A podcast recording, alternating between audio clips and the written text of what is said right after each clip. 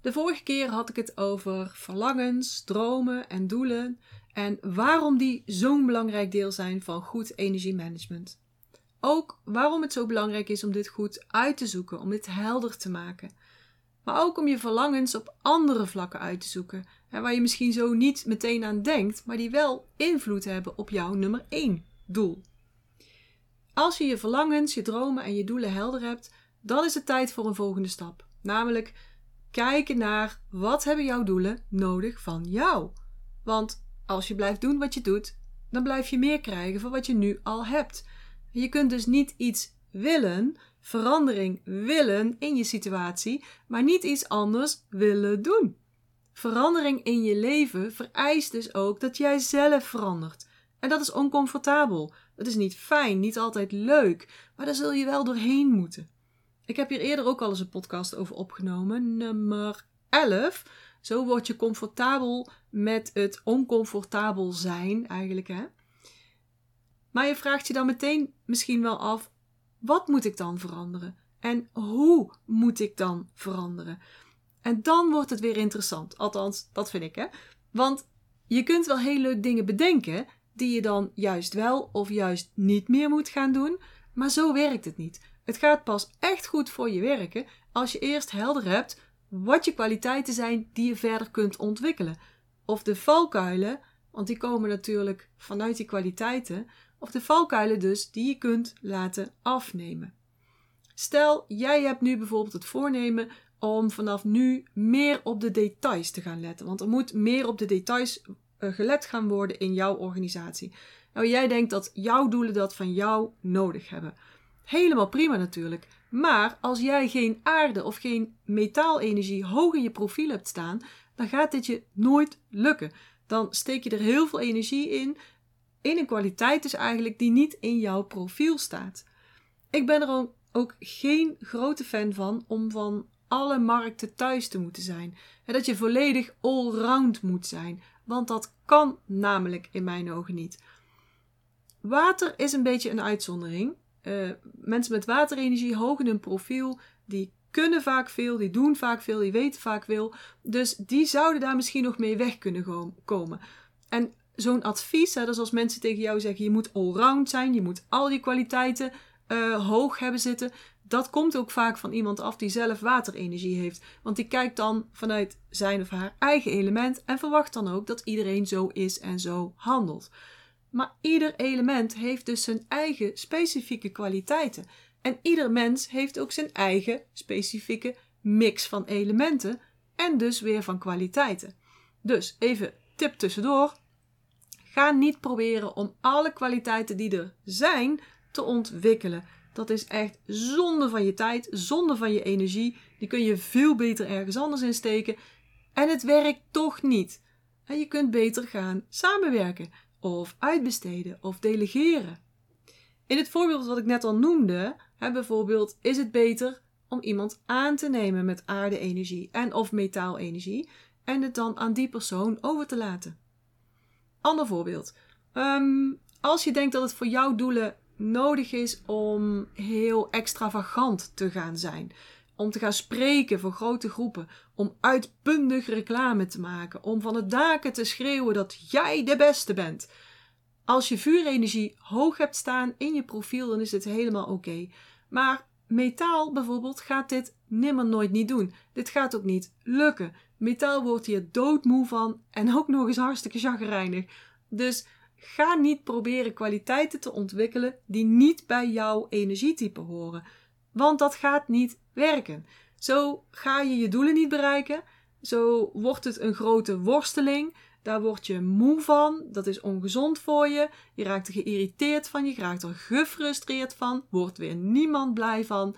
Dus dat is niet de manier om het aan te pakken. Wat moet je dan wel doen? Ga opzoeken Welke kwaliteiten horen bij jouw meest dominante elementen? Ga ook opzoeken welke valkuilen er horen bij jouw meest dominante elementen. En vanuit daar ga je dan kijken naar welke kwaliteiten heb ik het meest onderontwikkeld, dus het minst ontwikkeld. En welke valkuilen belemmeren mij op dit moment het meeste in het bereiken van mijn doelen? En daar ga je dan mee aan de slag. En dat gaat echt razend goed werken, omdat het helemaal bij jou past, helemaal bij jouw energieprofiel past. En als je dat wil leren, dan ben je natuurlijk welkom bij mij. Hè? Dan ben je natuurlijk van harte welkom in mijn Master Your Energy traject. Je onderontwikkelde kwaliteiten opzoeken en gaan versterken, dat is natuurlijk een echte accelerator. iets wat maakt dat je sneller en makkelijker je pad loopt, op weg naar je doelen. En je valkuilen opzoeken en daar iets mee gaan doen, dat is weer heel gericht aanpakken van je belemmeringen. De zaken die maken dat je geremd wordt op je pad. Energiemanagement biedt nog veel meer mogelijkheden, veel meer dan dit, als het gaat om accelerators en belemmeringen. Denk bijvoorbeeld aan intuïtie. Intuïtie is echt ook een enorme accelerator als je dus weet hoe het voelt als je dus contact hebt met je intuïtie. Laatst had ik een, een VIP-dag en met een van mijn deelnemers uit het traject. En zij was ook echt helemaal verrast door dit gevoel. Het gevoel, hè, dus wat voel je of hoe merk je dat wanneer je in contact bent met je intuïtie? En zij had er eigenlijk iets anders van verwacht. Maar toen ze het uiteindelijk voelde, was het ook meteen heel duidelijk. Dit is waar ik moet zijn. Zo voelt dat dus. Hier kan ik vragen gaan stellen en hier kan ik dus gaan luisteren naar mijn intuïtie, naar mijn innerlijke stem, innerlijke wijsheid, je innerlijke leiding, geef het maar een naam. Dus het is een enorme accelerator als je weet hoe het voelt als je contact hebt met je intuïtie. En je ook vragen kunt gaan stellen dus. En dus ook antwoorden krijgt die je dan weer kunt inzetten als je beslissingen te nemen hebt. Jouw intuïtie, jouw innerlijke wijsheid zal je namelijk altijd adviezen geven, zal je altijd hints geven, zodat je op je pad blijft. Welk pad? Het pad waar jij uiteindelijk zielsgelukkig van wordt of blijft, hè? want je kunt al op het pad zitten natuurlijk. Dit is echt een mega accelerator als je goed kunt luisteren, als je weet waar je moet zijn voor advies. Een andere accelerator is jouw gemiddelde energiefrequentie. Het is super belangrijk om die zo hoog mogelijk te houden, want daarmee ga je optimaal aantrekken. Of beter gezegd, dan komen de gewenste mensen, kansen, ideeën, mogelijkheden, die komen dan op je af. Dan hoef je het niet eens meer aan te trekken. Je hoeft er niet aan te trekken. Alles is energie, alles is er al. Je hoeft er alleen maar op af te stemmen en dan komt het naar je toe.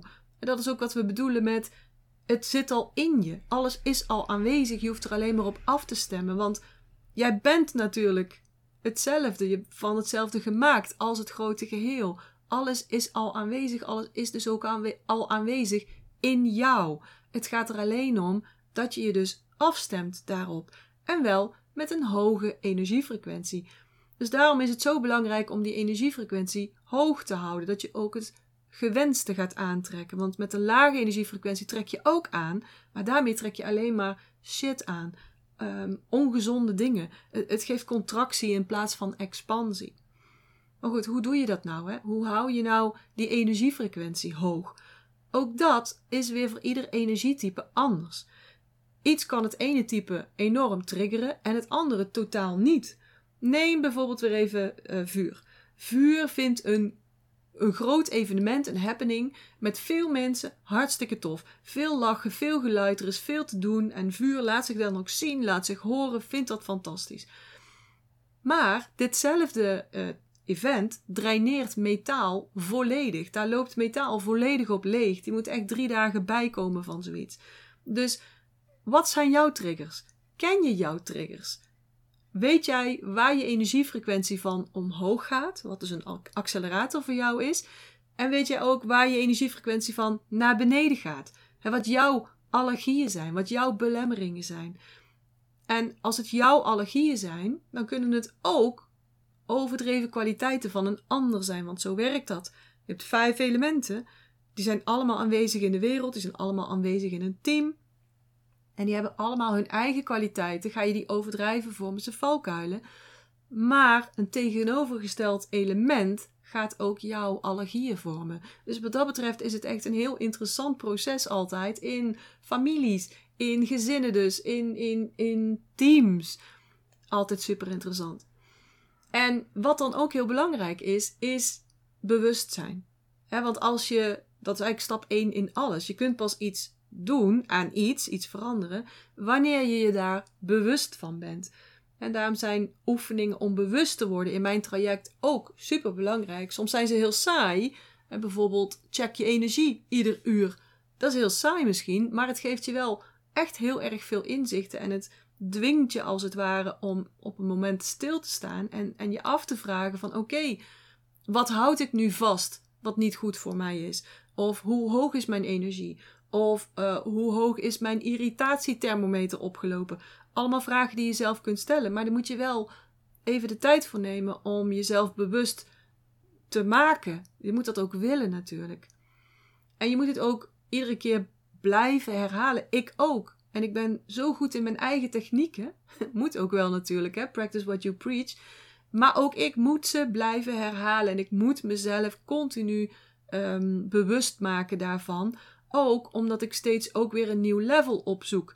Waarschijnlijk net als jij. Hè? Je bent een, een, een strever. Je bent gedreven. Dan zoek je steeds weer nieuwe levels op. En every level has its own devil.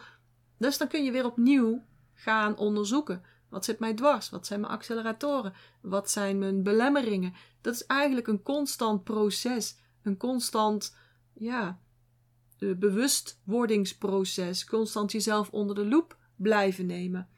En daarna moet je natuurlijk ook de juiste actie ondernemen. Want zonder actie gebeurt er natuurlijk ook niks.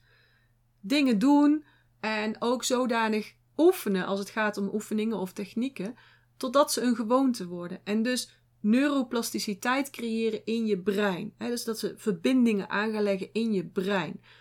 Um, conditioneringen eigenlijk als het ware. Want als je dat hebt, dan ben je er. Dan gaan processen automatisch verlopen. Dan gaan ze ook niet meer zoveel energie kosten. Dan hoef je ook niet meer zo bewust te zijn.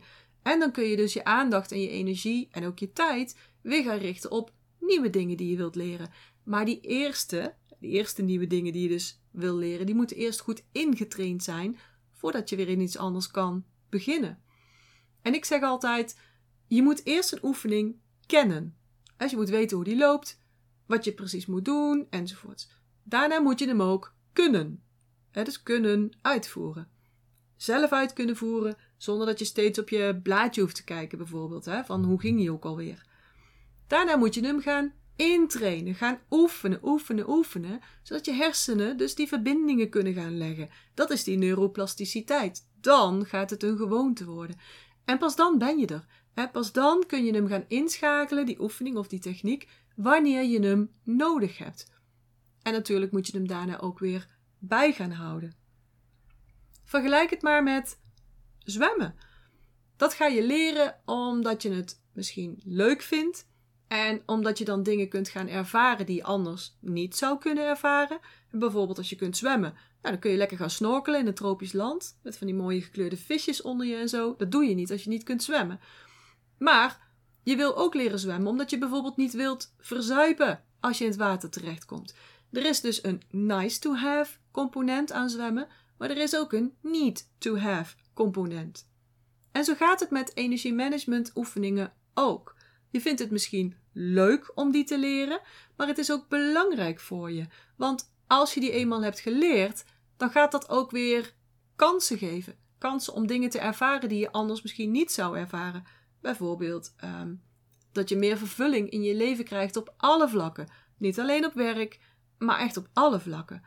Bovendien, je wilt niet verzuipen. Je wilt dus ook niet overweldigd raken, overspannen. Je wilt niet in een burn-out terechtkomen of serieuze gezondheidsklachten krijgen. Dus ook in energiemanagement is er altijd een component nice to have en een component need to have.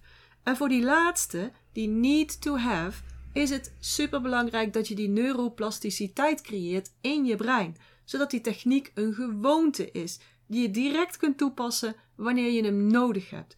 zodat je dus automatisch gaat zwemmen zodra je in het water gegooid wordt.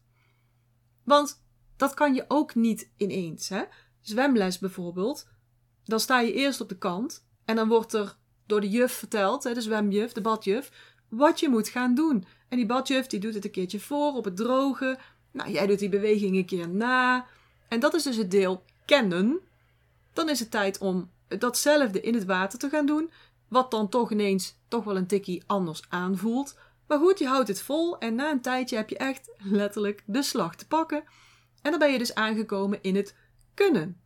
Krijg je dan meteen je zwemdiploma? Nee, want er moet nog eerst veel meer geoefend worden. Je moet eerst nog wat meters maken voordat die badjuf denkt: Nou, ik heb er vertrouwen in dat Janientje zelf de boel kan redden wanneer ze dus in het water terechtkomt. En je krijgt andere oefeningen, je wordt, wordt misschien wat moeilijker gemaakt, je moet een keer met kleren aanzwemmen. En je gaat dus vervolgens één of twee keer per week naar het zwembad, waar je een half uurtje of een uurtje gaat oefenen. Je gaat die techniek dus echt intrainen, die neuroplasticiteit creëren in je systeem. En dan na een tijdje, dan ben je er klaar voor. En dan kan je dus naar de zee en dan kan je gaan snorkelen met die gekleurde visjes. En jongens, mijn, mijn zwemlessen waren echt al heel lang geleden. Dus ga me nou niet DM'en dat het dat tegenwoordig heel anders gaat. Want je begrijpt vast wel wat ik bedoel, hè? In energiemanagement technieken en oefeningen gaat het precies zo. Neem bijvoorbeeld een oefening waarmee je eenvoudig een lage energiefrequentie verhoogt tot in ieder geval neutraal of hoger. Super handig als je bijvoorbeeld in een meeting zit en je heel druk maakt om iets. Of wanneer je ergens emotioneel van wordt. Door die oefening te doen, kun je dan je energiefrequentie weer omhoog krijgen en kun je weer helder gaan denken, kun je weer helder reageren. Super belangrijk dus. Maar je moet die oefening wel eerst kennen, dan moet je hem goed kunnen, dan moet je hem gaan intrainen, meters maken, uren maken. En pas dan heb je voldoende neuroplasticiteit gekweekt om hem in een nare situatie toe te passen. Want zeker vanuit een lage energiefrequentie een, een oefening gaan toepassen of zelfs gaan oefenen, is echt zoveel lastiger dan wanneer je je lekker voelt. En wanneer je dus in een hoge energiefrequentie zit.